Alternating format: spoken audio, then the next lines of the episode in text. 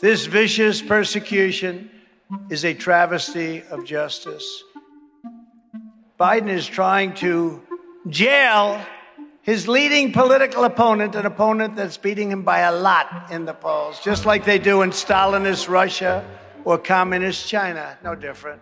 Later today, former US President Donald Trump will be arraigned at a Miami courthouse on charges related to the mishandling of hundreds of classified documents. This will be the second time he's appeared in front of a judge as a criminal defendant this year. In April, he was arraigned over his involvement in the Stormy Daniels hush money case. He got out of the car and defiantly waved to some of his supporters as he went into the courtroom. You would think he was arriving at a, a campaign visit, but in fact, as soon as he entered that building, he was officially under arrest. Trump isn't letting his legal troubles get in the way of what he wants. He's still got the White House very much in his sights. And on November 5th, 2024, we're going to stand up to the corrupt political establishment. We're going to evict a totally corrupt president, Joe Biden, from the White House. And we're going to finish the job that we started, the most successful presidency.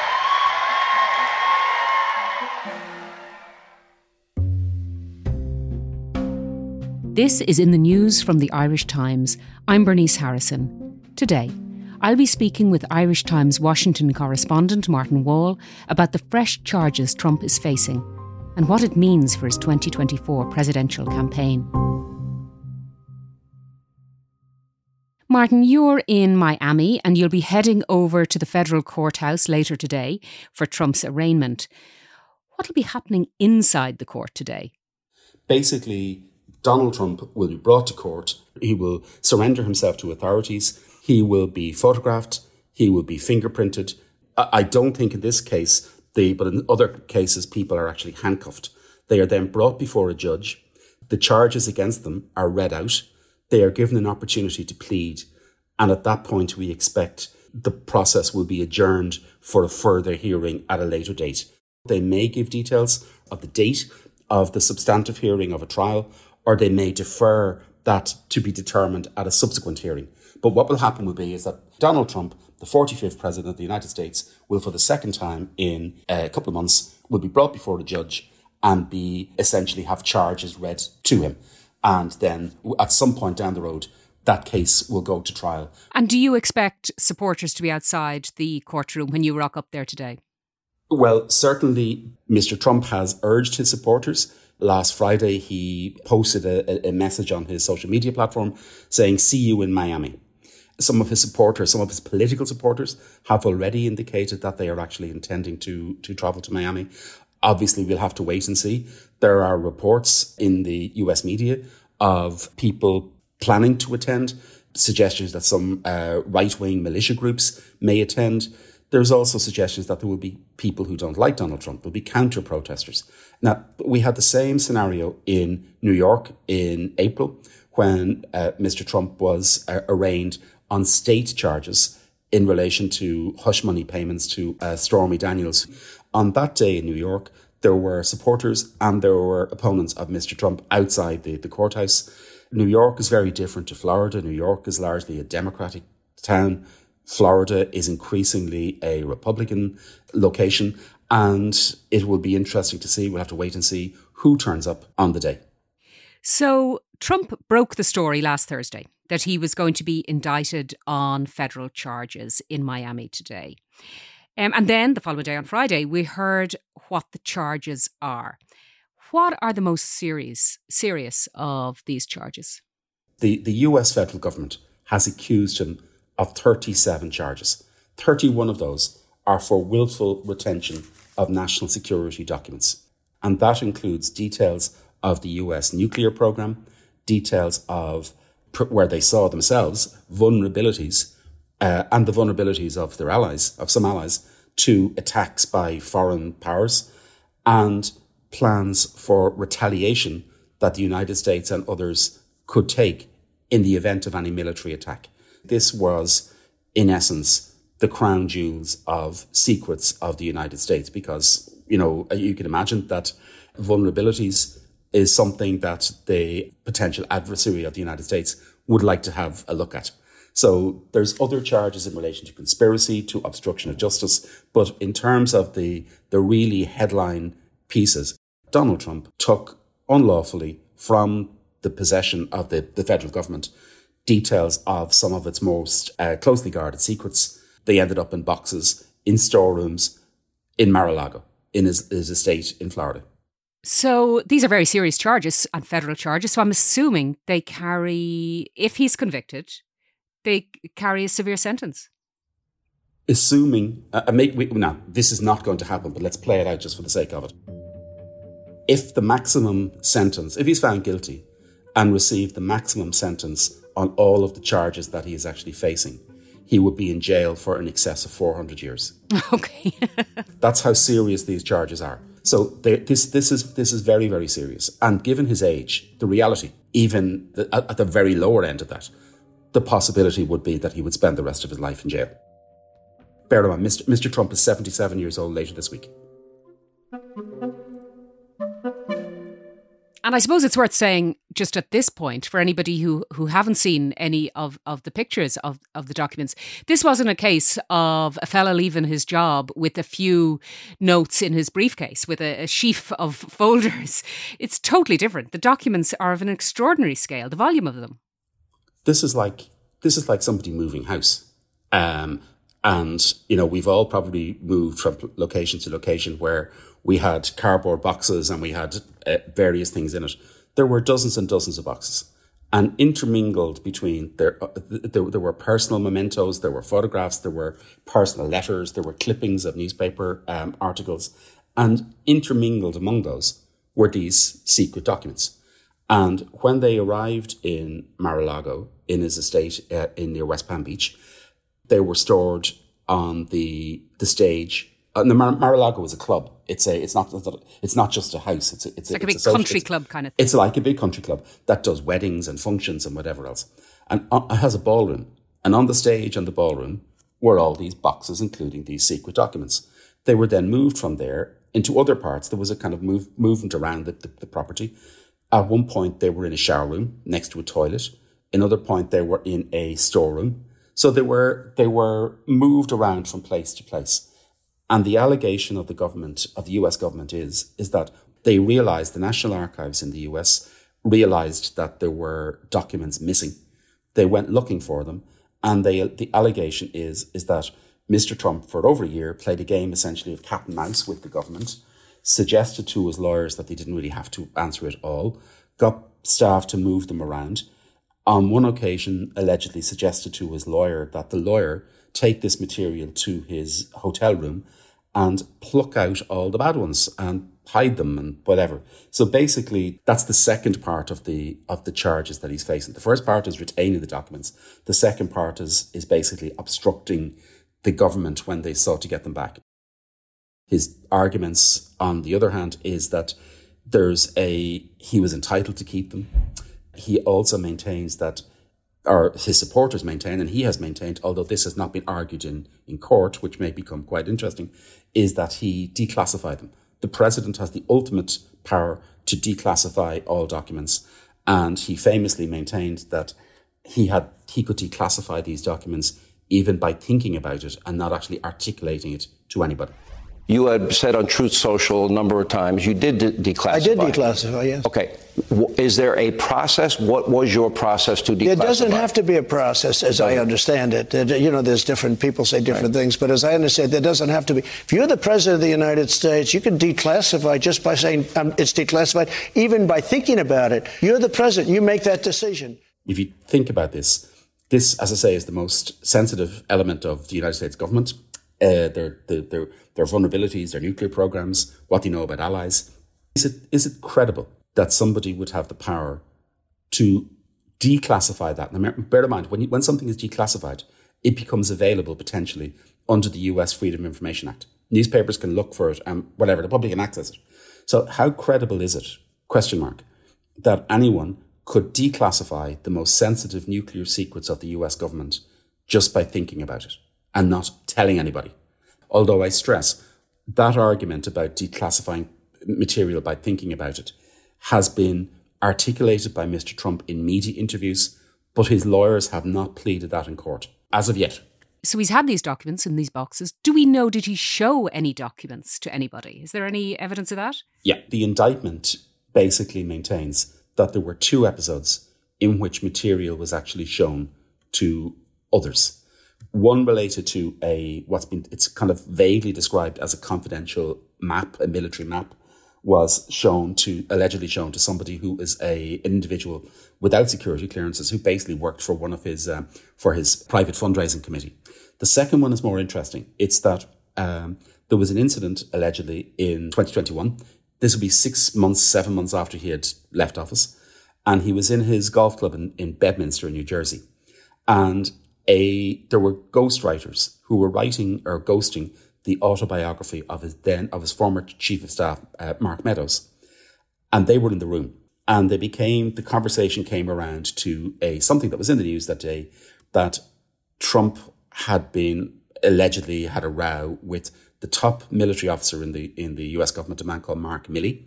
He's the, the chairman of the Joint Chiefs of Staff, and that there was some issue in relation to that. Milley had been concerned that after he was defeated and after around the January the sixth and all the allegations of attempted uh, coups and whatever, that Trump would try to launch a military strike on potentially Iran. And Trump was allegedly very annoyed about this, told these uh, ghostwriters that, look, I have some documents here. These are secret documents. This is what they were looking for me to do. And allegedly showed them a what's called a plan of attack that was drawn up by the Pentagon for how the United States could attack Iran. So that couldn't be more serious. The issue is there's an audio tape with him saying these things. There's papers being rustled. It doesn't necessarily prove definitively that he was actually showing them a plan. As it was recorded, somebody said here, he could have been waving the menu for dinner. You can hear a rustle sure. of papers. But if you look at it from a logical point of view, if I say to you on audio, look at this. And then there's a rustle. It generally, yeah. it, and then there's a rustle. You generally means that you're showing somebody something. Sure. Now, he also in the tape maintains this is confidential or secret information. I could have classified it when I was in power, but I can't now, which would appear to undermine any argument that I declassified everything, even by sure. And he understood then classification and declassification. Yeah, okay. And the rules that pertained to that. I'll be back with Martin Wall in Miami after this short break.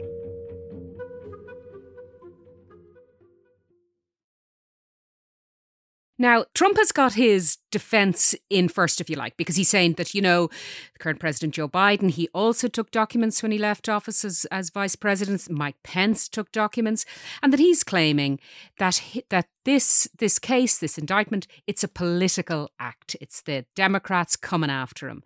How has that been received? It depends on what part of the political divide you sit in the United States. Each side will look at mm. will support their own. So Republicans have Trump has claimed he's it's a vendetta, it's a witch hunt, it's a he's been politically persecuted.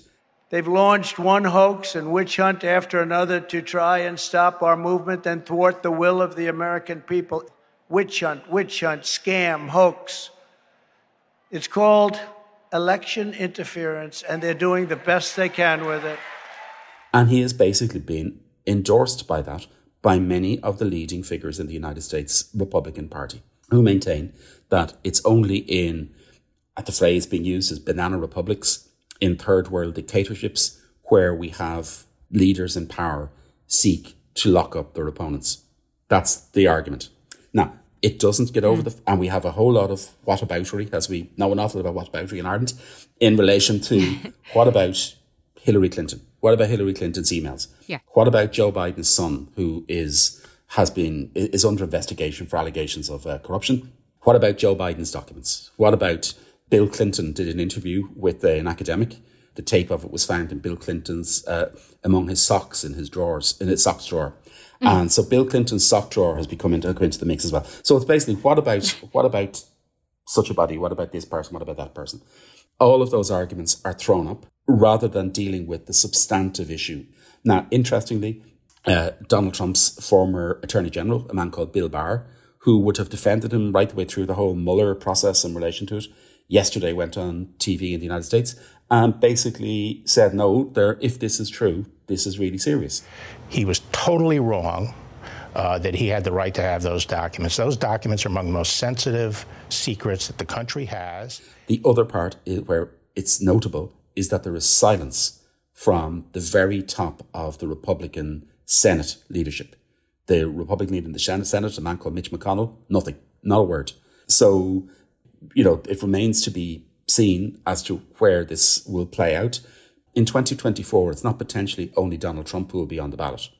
But every single Republican in the House of Representatives is up for election, and one third of the Senate are up for election. So people who are up for election in 2024 will probably have a decision to make, or in themselves, is will all this Trump stuff in the background will it help me personally, or will it drag me down? And they will have to make that decision because you know, as we said at the start of this interview, Trump is also facing. We know on the 25th of March next year, Trump will be in a courtroom in Manhattan facing potential jail over the Stormy Daniels case. We will have a date set at some point for this particular case. That will have to be set, presumably, before the summer of next year, because realistically, I don't think it'll either happen by the summer, early summer of next year, or it won't happen until after the election. I don't really envisage you could have a situation where the person who may be the candidate could be on potential criminal charges the week before the election. So I think there would have to be, it'll give it some space. But at the same time, Martin, I mean, that's 2024. And March, let's say you say he's going to be in New York in, in court in March on those state charges, then these federal charges might come before next summer. That's going to be right in the middle of the campaigning. And he is the Republican frontrunner right now, by far. But we also have to bear in mind we're only potentially halfway through these indictments. He is there are there are further investigations in relation to Mr. Trump coming down the line in relation to attempts to overturn the election in 2020. Events lead, led up to the January the 6th attack on the Capitol in the United States by his supporters. The, the, the, the same man who carried out the investigation into the, the classified charges, special counsel with the name of Jack Smith, is also investigating that at federal level. And then in Georgia, uh, in the state of Georgia, there is another investigation being carried out by a district attorney uh, in relation to, we may remember the famous phone call uh, to the officials in Georgia can you find me 11,000 votes to allow me to win, essentially? We may have details of that in the first week in August. So potentially, we, we know he's facing, he's been indicted twice. There is a potential that he could be indicted four times on four different issues, all before the election next year. Is that likely to hinder the prospect of the Republican Party not only winning the White House, but also uh, winning back control of the Senate? Retaining the very slim hold on the United States House of Representatives. That do they retain that? Could they win back the Senate? So all of those calculations, political calculations, will have to come into the into the mix. The documents, whole thing is a witch hunt. It's a disgrace. It should never happen. It's hurting our country. Joe Biden has 1,850 boxes of documents. He's got documents in Chinatown. He's got documents at Penn. Uh, he doesn't want anybody to get him. It's a disgrace what's happening. there, there is an argument that the whole classifications issue and the president's leaving with documents really needs to be looked at and be properly because we've had, as I say, Trump is not wrong in pointing to Joe Biden. There were documents mm. found in Joe Biden's house. There were documents found in, a, in, an, in an office complex. There were documents found in Mike Pence's house.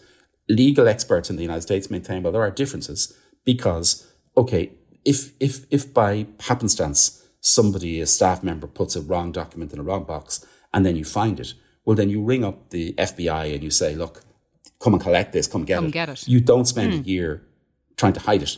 That's the difference. Yeah. And that comes sure. into the issue of the answer the, the question that nobody knows and no one has any answer to is why did he do it? That is exactly what I was just about to ask you, Martin. Is it some sort of like power flex? Like a Trumpian power flex. I have all the, I can show you this over dinner. Or is it something more sinister? Like, you, you could probably hold a, a scientific conference into the mind of Donald Trump as to why he does things and why he doesn't do them. Because in many ways, in a lot of ways, he's his own worst enemy. He tramples over his own message on a consistent basis. When the government came knocking at his door and said, give us back these documents, if the documents had been handed back we probably would have heard another word about this. It was the actual attempt, the, the arguments backwards and forwards, the allegations of doc, boxes being moved around and not giving them everything and holding on to things. I think that what irritated the the Department of Justice in the United States and the National Archives to a degree that they they pursue this as, as much as they could. Why he did this, we don't know. There, you know, there is no evidence in the charges, none, that these were for the purpose of selling them or to profit from them or to give them away or. There is no no evidence in the in the charges at all in relation to that. Coming from the charges, it would appear to be that they were part of mementos, they were part of trinkets from the office that he received, and that, you know, we may leave our own jobs and take an Irish Times mug with us when we're leaving or take whatever. stapler. Or yeah. the stapler or whatever else. But you, you don't take the, the company's secret files for the next five years and take them away with you. But the, the issue maybe also as well is that we know Trump is very argumentative. We know he likes fighting and arguing and fighting with people. And again, there's, there's any number of feuds that he's involved in at any particular time with various people. And in the incidents of the, the, the Mark Milley case, for example, in, in, in the Bedminster, according to the charges, it was basically having this material to be able to say in an argument, look, here's something that I can prove my argument. I'm right. I'm yeah. right, and this document mm. proves I'm right. And was it that? But as I say, we could talk for days in relation to trying to work out the mindset of why Donald Trump does various things. But there is no definitive answer. Maybe in court he may say, but even if he said it in court, would it necessarily be the, the full story? So why he did this, I don't think we'll probably ever get to the bottom of. It'll come down to these documents were there did he declassify them? Did he have authority to declassify them? Did he have authority to retain them in the first place? Well, Martin, I look forward to reading your reports from the Miami courtroom later on today. Uh, thank you so much for coming on the podcast and talk to you soon. Thank you. That's it for today. For more coverage of the Trump case from Martin Wall, subscribe at irishtimes.com forward slash subscribe. I'm Bernice Harrison. This episode was produced by Suzanne Brennan. In the news, we'll be back tomorrow. I will never be deterred. I will never stop fighting for you. I didn't need this. I had a great life.